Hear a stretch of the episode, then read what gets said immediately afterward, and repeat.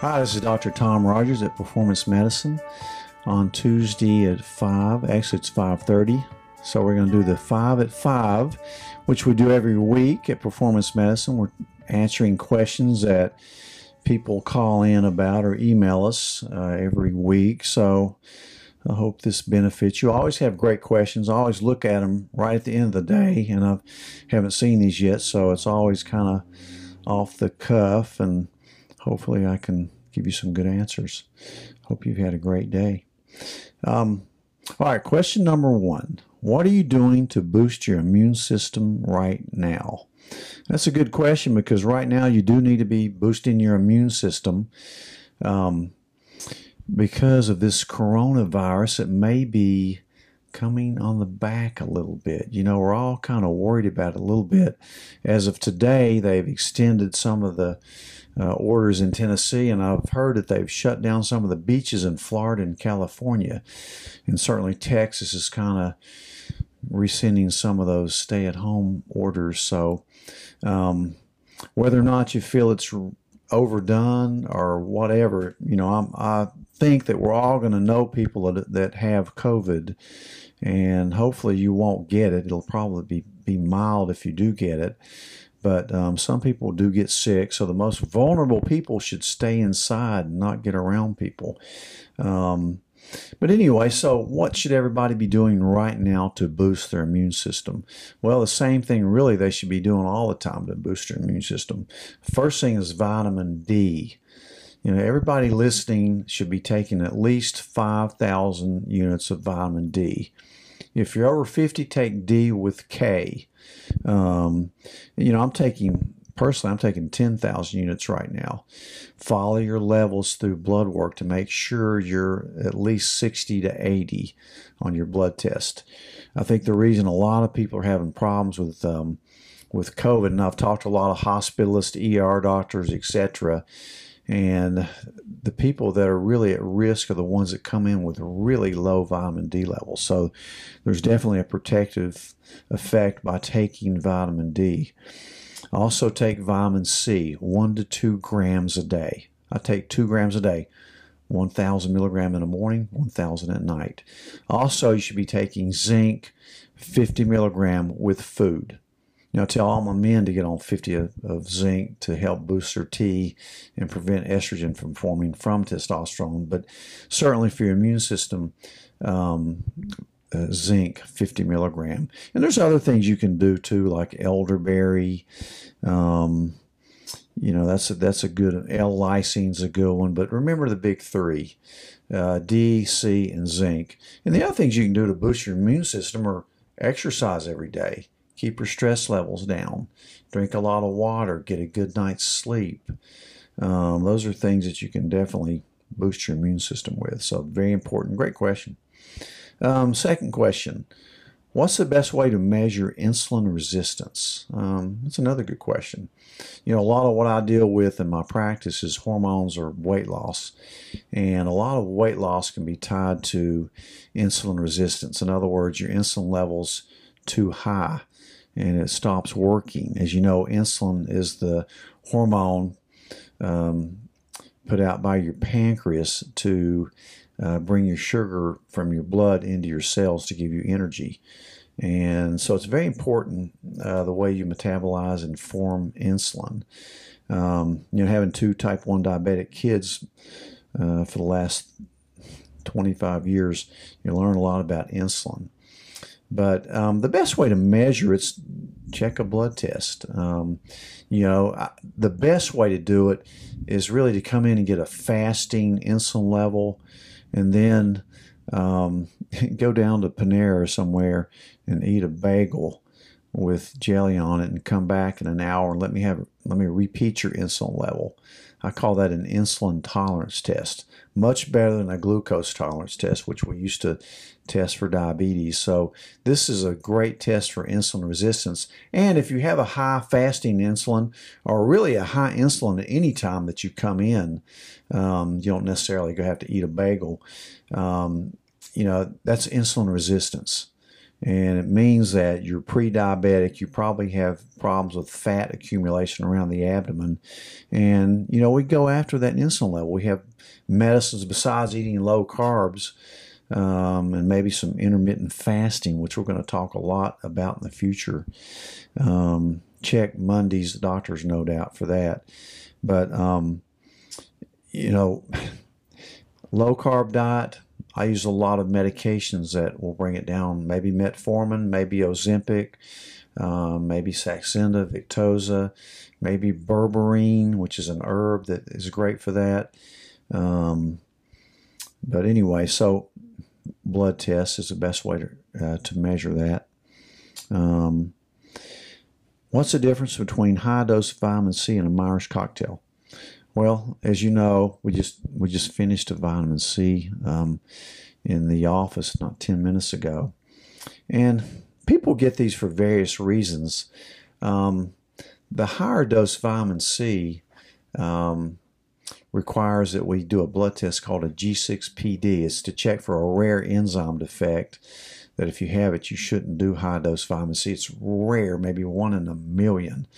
So, but it's it's routine. So if you get a higher dose of vitamin C, anything above 25,000 milligrams, and you need that test. But it's an easy, once in a lifetime test, cheap. Um, so the difference, a Myers cocktail is a lot of times where I start out. It's it also has vitamin C in it, but eight to ten grams. And the Myers cocktail also has some magnesium and B vitamins and various other vitamins that give you energy. So the Myers cocktail is something I take if I'm just tired or I'm jet lagged or, you know, i am get coming down with something. Um, I'll just get a Myers cocktail. Um, vitamin C, which you can take for the same reasons. Um, usually I use that for more autoimmune diseases um, uh, like fibromyalgia. Some people that have Lyme disease, it's an alternate treatment for that. Um, you know, it, it, definitely helps in cancer patients. We can't go out claiming it cures cancer, but I certainly don't want anybody to think vitamin C instead of a the you know the normal cancer treatments like surgery, chemo, or radiation. You know, you still need to get the uh, the the routine stuff there and the recommended dose. But a lot of times I find that vitamin C really does have kind of an anti-cancer effect. Uh, even a great diet has an anti-cancer effect. Um, a great book I just finished was the Anti-Cancer Diet, written by a uh, an oncologist. It's amazing. If you have cancer or know anybody with cancer, read the Anti-Cancer Diet. Um, so, you know, we give a lot of these, um, you know, sometimes we give 25,000 milligrams of vitamin C all the way up to 100,000 milligrams. And the, the difference in a vitamin C orally and intravenously is just phenomenal. Say you take a vitamin C pill, one gram, which is usual dose, lightning, about 20% of that gets into the cell. When you do it through an IV, 100% of it gets into the cell. So a lot more potent. Um, I usually start out at 25,000 and work my way up because if you give too a high dose the first time, it could give you loose stools, and people don't like that. So high dose vitamin C for more serious chronic problems, Myers cocktails for recovery, um, and that type of thing. Um, and sometimes if you're just dehydrated, we'll just give you a bag of normal saline. Works great. Perks you up. Certainly if you're coming down with something, it's really good. Either Myers or vitamin C. Um, next question. I'm a 42 year old female and I think I have a thyroid issue. Having trouble with weight loss, etc. Should I just get my thyroid checked or should I get a full hormone panel? Well, you know, I like to check. You're 42 year old female, so your hormones are probably starting to drop off at different rates, like progesterone may drop off first, then testosterone. So I like to do the full panel. I also like to check other vitamins and hormones like vitamin D, which is a hormone, um, insulin, which is a hormone, cortisol, the stress hormone. Um, but typical thyroid issues, and probably one out of three females will have some kind of thyroid issue in their lifetime. Usually, just a suboptimal thyroid. Uh, sometimes an autoimmune disease like Hashimoto's. More rare is Graves' disease, which is hyperthyroidism. Um, but typical symptoms that I see of a middle-aged female uh, with thyroid is being tired, um, having brain fog, can't lose weight, thinning hair, brittle nails, constipation, cold hands and feet, running a subnormal temperature, tendency to maybe retain fluid.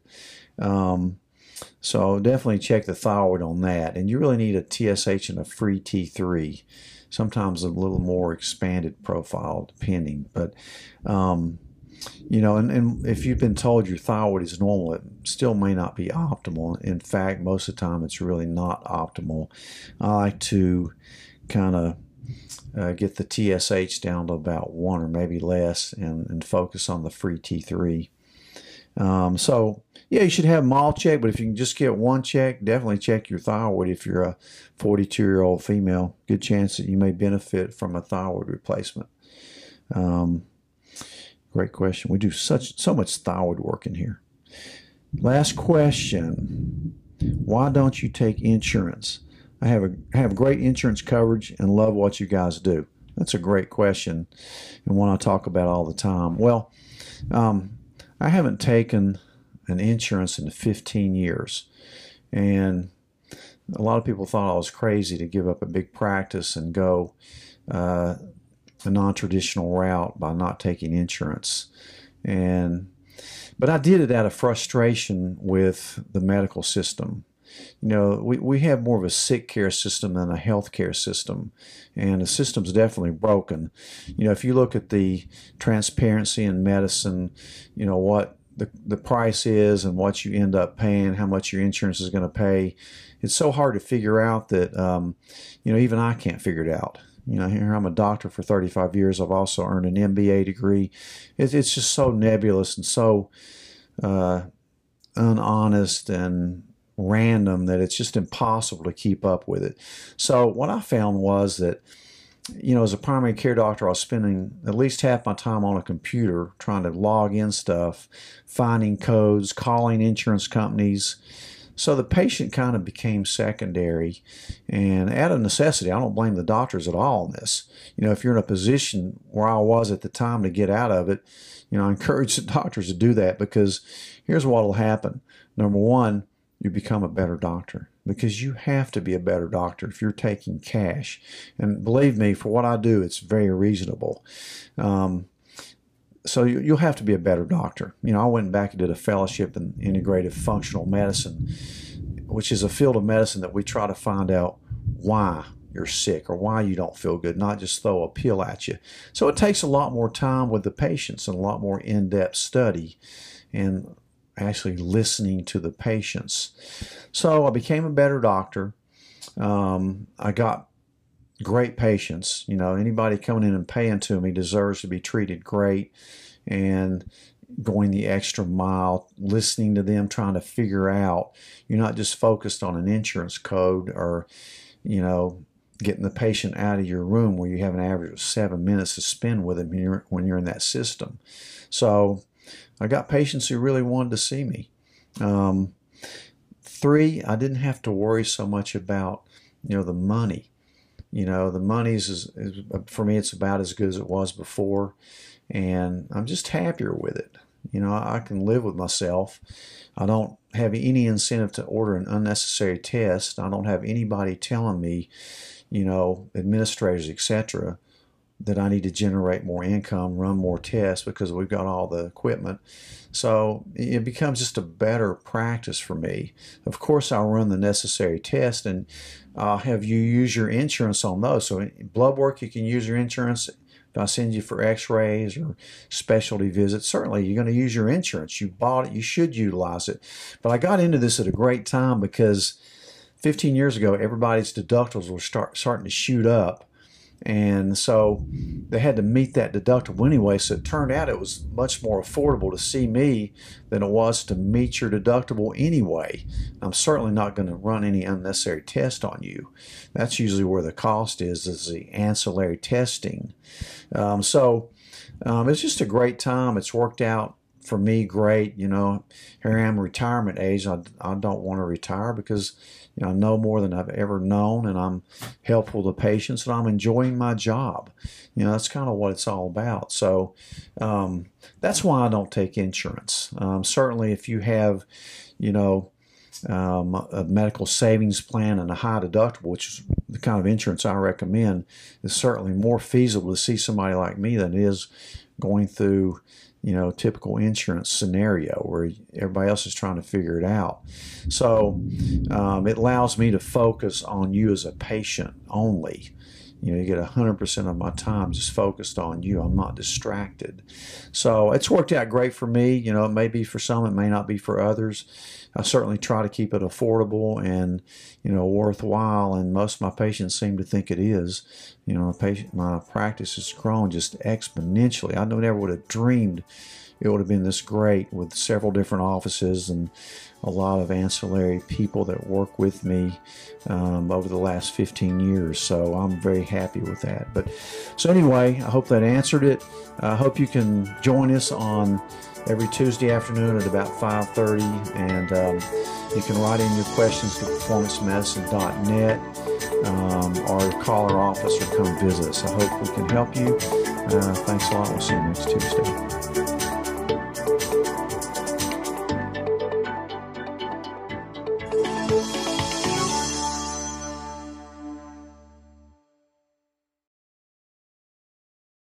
Thanks, guys, for listening to this episode of the podcast. Uh, please share the podcast with your friends. And if you haven't subscribed yet, please subscribe. Uh, we will see you guys next time.